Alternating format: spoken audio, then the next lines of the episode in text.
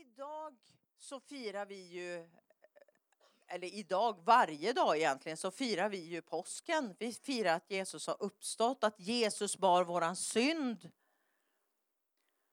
Och vi säger det ofta, Jesus har burit våra synder och eh, nu är vi fria från synden. Men jag tänkte faktiskt tala lite om synd. Vad är synd egentligen? Vad är synd för något? För ibland, om jag skulle ställa den frågan till er så kanske man fick lite olika svar. Ehm. För vad betyder det att Jesus bar våra synder? Och ibland är vi lite flummiga, även i kyrkan. Och det är ju lite synd. lite synd. Ehm. Ja, men vi använder ju det här ordet lite på ett sätt slarvigt också. Ehm. Det var synd att jag tog den där bullen. Jesus bar min synd. Alltså, det är ganska not same same, it's very different, eller hur? Um, och istället så blir ju synd på något sätt förknippat, särskilt av de som, inte, som kanske är utanför här, men även av oss i kyrkan, ett sorts religiöst självförakt. Och, och en skuld att liksom, ja men just det, och så är det det där med synden med. Grundbetydelsen av synd i Gamla Testamentet är ju att missa målet. Och eh, det, är ju, det är ju det det handlar om lite. Men det är faktiskt djupare än så. Jag tänkte vi ska börja läsa en eh, bibelord. Vi ska se.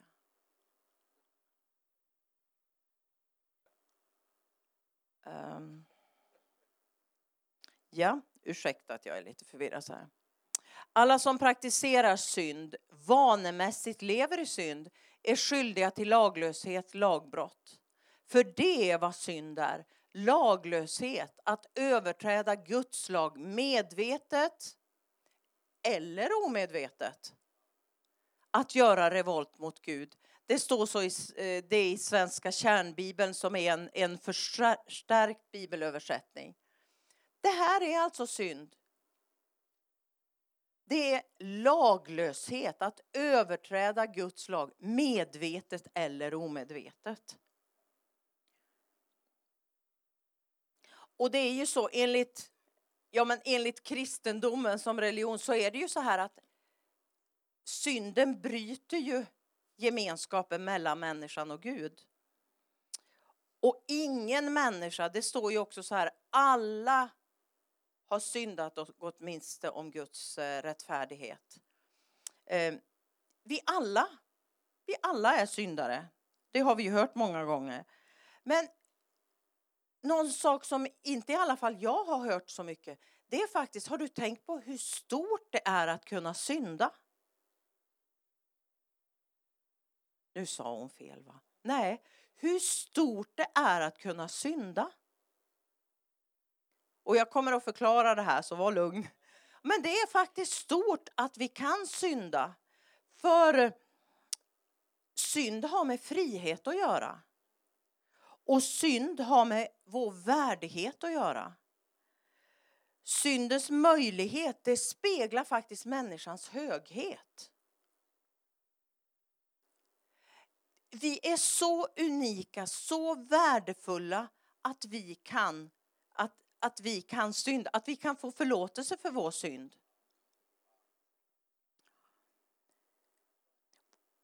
Våra likheter med djur, hur vackra de än kan vara, hur fina än lammen är, hur mysiga hästarna och hundarna är.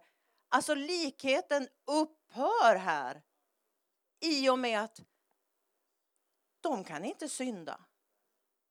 Har du någon gång eh, sett en hund komma fram och säga jag har syndat? Nej, för de är inte skapade till att vara lika människan. Så det är unikt eh, att vi är skapade på det här sättet. Och jag, jag ska läsa från eh, skapelsen. Sedan sa Gud, vi ska göra människor till vår avbild, till oss lika. De ska härska över fiskarna i havet och fåglarna i luften och boskapen över hela jorden och alla kräldjuren på jorden. Och Gud skapade människan till sin avbild, lik sig själv skapade han dem. Skapade Gud människor. Till man och kvinna skapade han dem. Gud välsignade dem och sa, var fruktsamma och föröka er och uppfyll jorden. Härska över fiskarna och fåglarna som rör sig på jorden. Vi är inga mindre än Guds avbild. Gud han, han hade skapat hela jorden med allting som fanns där.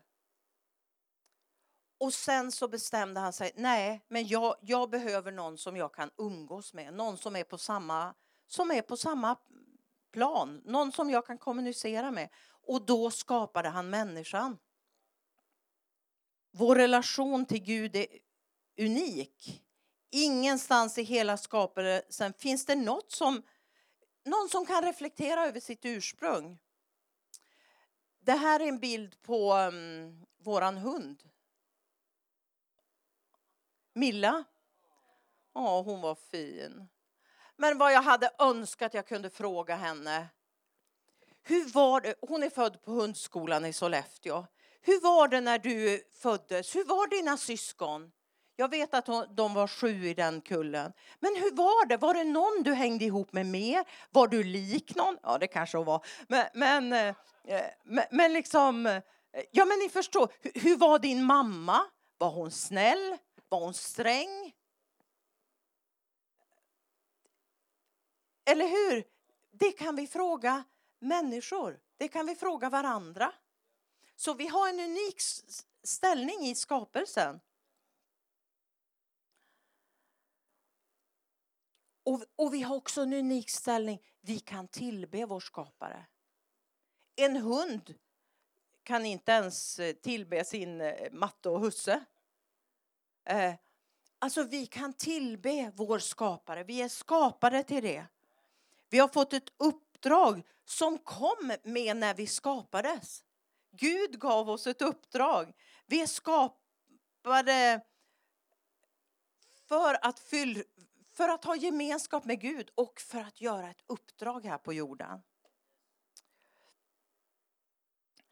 Det står så här i Första Mosebok eh, 2, 16 och 17. Herren gav mannen denna befallning. Du får äta av vilket träd som helst i trädgården. Utom av trädet som ger kunskap om gott och ont. Den dag du äter av det kommer du sannerligen att dö. Synden, liksom man kan säga synden framträder först när vi inser att vår frihet hör ihop med vår kallelse och ett ansvar. Den frihet vi har fått, det handlar om att spegla och visa och leva ut det liv vi har fått med en gudagiven design. Det är det som visas i, för, visas i förbundet med att ä, det gamla, eller det visas i förbudet att äta av kunskapens träd. Gud hade gett Adam och Eva ett uppdrag råd överallt. Råd överallt. Men det här ska ni inte röra. Ni ska inte äta av det. Meningen med det här förbudet är också att sätta en gräns för människan. Att, ja, men att det är den fria viljan som avgör om vi följer Gud eller inte. Och det, det, är en frihet för oss som skapade varelser att vi kan välja. Om inte den här gåvan finns så blir friheten inte en välsignelse utan en förbannelse. Om vi människor försöker vara något som vi inte är skapade att vara då, då blir det inte bra. Vi förstör oss själva.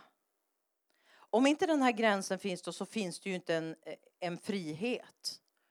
Om vi människor försöker vara något annat så förstör vi faktiskt oss själva. Och eh, det är precis det som det här dödshotet, som faktiskt är ett dödshot ifrån Gud, säger. Då ska du dö. Men eh, det står i en översättning, då ska du döden dö. För det var ju inte så här att de ramlade ner knallfall. Det var ju det här på insidan som dog. Gemenskapen, möjlighet att ha gemenskap med Gud. Och i den här gränsdragningen så finns det också ett skydd. Om vi sätter oss över det här så förlorar vi inte bara friheten att förverkliga det som vi är skapade att vara och det vi är skapade att göra. Det vi är skapade och tänkta att blomstra i. Som är vår kallelse, den unika uppgift som Gud har gett till dig. Den unika kallelse han har på dig. Oavsett, Gud han värderar inte människor så här. Han, det är så här, alla är lika mycket värda och du är unik. Vi förlorar helt enkelt oss själva. Det är egentligen det synd handlar om. Synd handlar om att vi, förlorar, att vi missar målet. Vi förlorar oss själva. Och du har ju hört det, ingen ska gå förlorad. Ibland behöver vi liksom få en uppenbarelse. Vad betyder det här att gå förlorad? Det är det här. Att inte, att inte ta emot Gud i sitt liv. Att inte få leva i det du är skapad att leva. Synd skadar faktiskt vårt innersta väsen. Där vi mm, har vår identitet som människa och där vi har kontakt med Gud. Det är så många idag som har en sån meningslöshet, som tycker att livet det finns ingen mening. Även många kristna. Ja, men vad är det för mening? Allting är ju... Eh, det, det, går ju ändå inte bra jag har ju ändå inga vänner. Det är ändå ingen som likar mina poster. Det är ändå ingen... Alltså det präglas av en meningslöshet. Och varför är det då så meningslöst? Och om du blir medveten om det här att ja, men det är stort att kunna synda. För ibland kan ju då fienden, om vi har gjort något, och det gör vi alla. Vi gör något eh, som vi vet är fel. Men det är stort, det är för att du är människa. Och du har en stor Gud och han har genom korset gjort en väg så att du kan få förlåtelse. Då blir det inte lika jobbigt att gå till Jesus. Du behöver inte gömma dig, för han står där och väntar.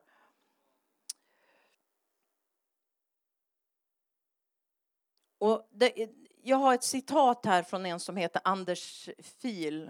Eh, de som frånkänner oss förmågan att synda vill ta ifrån oss vår kungliga värdighet. Människans storhet står i direkt proportion till hennes förmåga att synda. Just för att hon kan falla har hon en så hög ställning.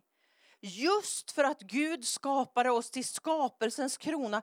Det är därför eh, vi har förmågan att synda. För att Gud har gett oss en fri vilja. Men han har också återköpt allt på korset så att vi kan få förlåtelse och att vi kan komma rätt. Och i tidningar och, och ja men på tv och bland oss så pratar vi ju lite så här slarvigt om synd ibland. Ja, men det här var, åh, det var så syndigt gott. Nej, men jag tar en bulle till jag ska synda. Eller då sex eller orena, eh, ja men orena filmer eller, eller så. Um, Men synd, det är det som bryter ner meningen med våra liv och stjäl vår frihet.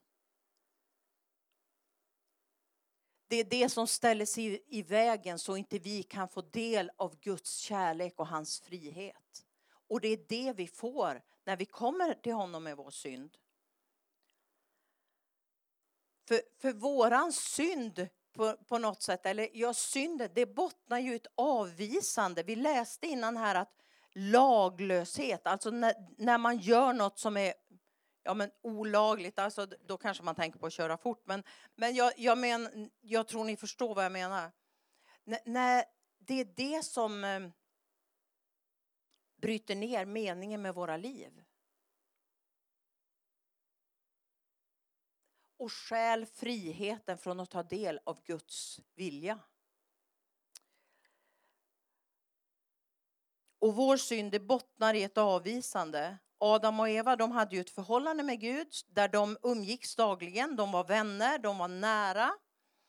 Eh, och de var beroende av varandra. De hade en vänskap. Och eh,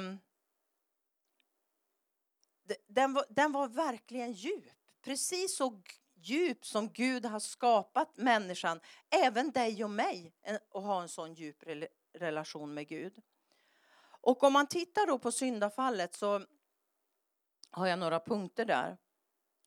Alltså det, det börjar ju då med att tankarna kommer utifrån. Alltså tankar eller orden, ormen sa. Det, det kommer liksom utifrån att ja men du är dålig, du är värdelös. Sen kan det planteras i oss så att vi, vi tänker de tankarna automatiskt men det kommer utifrån. Och ehm, ja, men någon främmande sår misstro och misstänksamhet. Ja, kan Gud ha sagt. Och, och, nästa punkt är ju då att misstro, det, för, det förändrade ju Evas syn på Gud. För hon lyssnade på det här så mycket och sen, ja men vänta nu. Ja, men kan Gud ha sagt? Äh, undra om hans, vad var, nej. Så hon blev lite misstänksam. Och då ändrades synen på Gud. Det som var så viktigt att ha den här gemenskapen som de hade varje dag. Helt plötsligt så förändrades synen på Gud.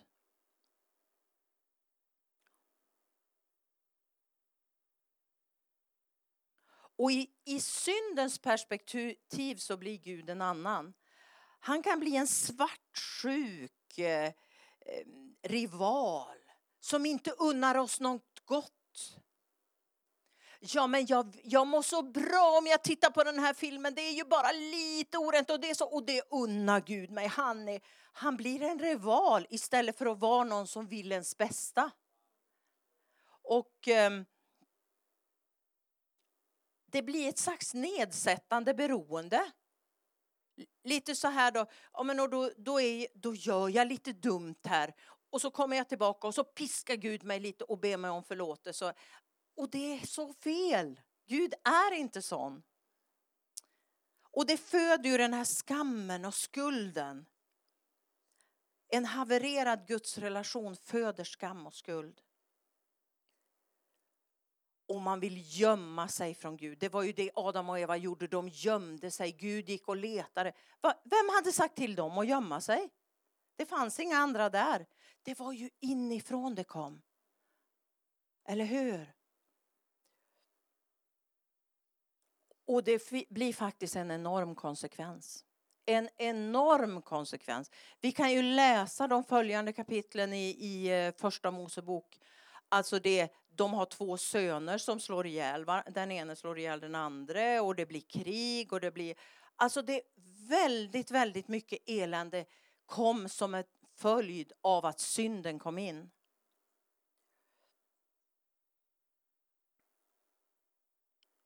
Ja, men nu har vi ju sett vad synden kan göra med oss och hur det kan bli. Men vet ni, syndens kulmen når sin fullbordan i Jesus när han lider och dör, dör för oss. Så då gör Gud någonting. Han tar syndens historia och gör den till sin. Helt plötsligt finns inte synden. Och det är ju helt otroligt, för han tar både den som har varit och den som kommer att komma och den som kommer i framtiden från nu. Han tar all synd och gör det till sin historia när han hänger på korset för oss. Och endast Jesus kan rädda oss från synd. Det är bara i honom det finns frälsning. Det är bara genom blodet som, han, som rann på korset som vi kan få förlåtelse från synd. Och Guds försonande rättfärdighet, det bara liksom strömmar ner från korset för oss att ta emot. Och tragiken vänds. Alltså all den här tragedin som hände efter syndafallet och vi kan läsa hela gamla testamentet, alla konsekvenser där. Den vänds. För Gud kommer med sin rättfärdighet.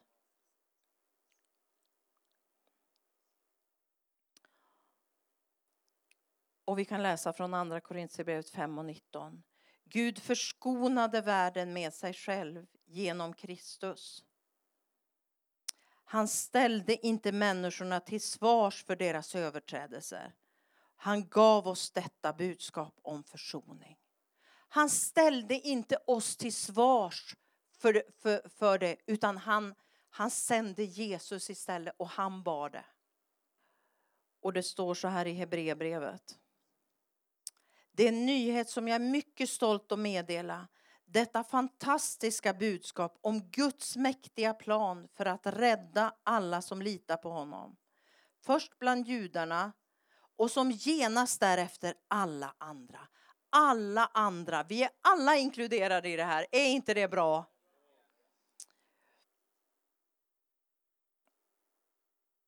Guds sätt att få rätsida på folk visar sig i trofasta gärningar, precis som skriften alltid har sagt. Det som, den som har det rätt ställt med Gud och litar på honom, den människan lever på riktigt. När vi går till honom, när vi, precis som eh, PJ pratade om igår, när vi tittar upp på um, kopparormen, när vi tittar upp på korset, då och, och ber om förlåtelse och kommer till Jesus, då får vi förlåtelse. Då kan vi leva på riktigt. Då har vi en bra förutsättning för att, för att blomstra, för att utvecklas i den kallelse som finns på våra liv. Genom Jesus har vi fått en möjlighet till att få synden förlåten.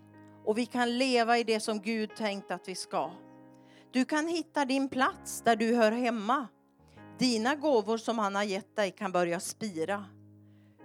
Hur gör vi då för att få förlåtelse och bli upprättade? Utan tro är det omöjligt att behaga Gud, att bli accepterad av Gud. För den som närmar sig honom måste vi tro att han existerar och att han belönar den som ärligt söker honom. Det är genom tro vi närmar oss Gud.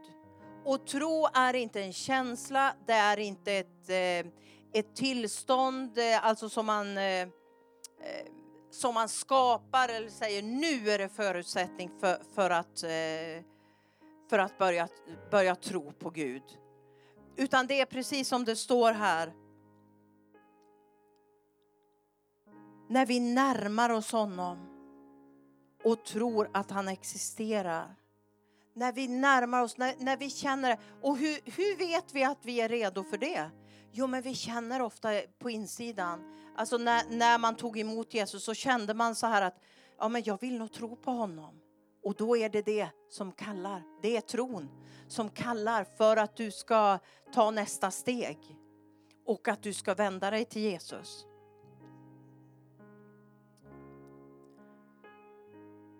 Och jag vet ju att vi, många av oss här, vi har, vi har bett om förlåtelse för synd. Vi har eh, eh, vi kanske inte lever i synd så medvetet, men jag tänkte faktiskt att vi skulle avsluta här med att be en bön tillsammans. Och eh, känner du att det här gäller dig speciellt så alltså vet att Gud ser dig, vet att Gud är nära. Han vill att du ska vara nära honom. Han har en plan för dig. En unik plan, en fantastisk plan. Och eh, den kommer på skärmen här och om du vill, jag kommer att läsa den. Så det är från psalm 51. Jag tyckte den var så bra, från the message.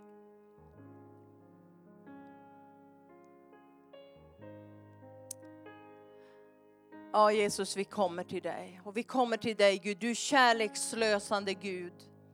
Visa, visa oss din nåd. Du förlåtelse väldige, radera mitt brottsregister. Skrubba mig ren från skuld. Gnugga bort mina synder i ditt tvätteri.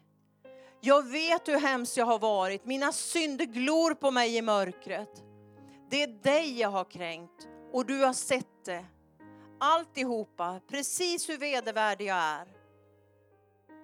Du har alla fakta framför dig. Din dom över mig blir rättvis. Jag har gått i otakt med dig hela livet. Ända sedan jag föddes har jag betytt problem.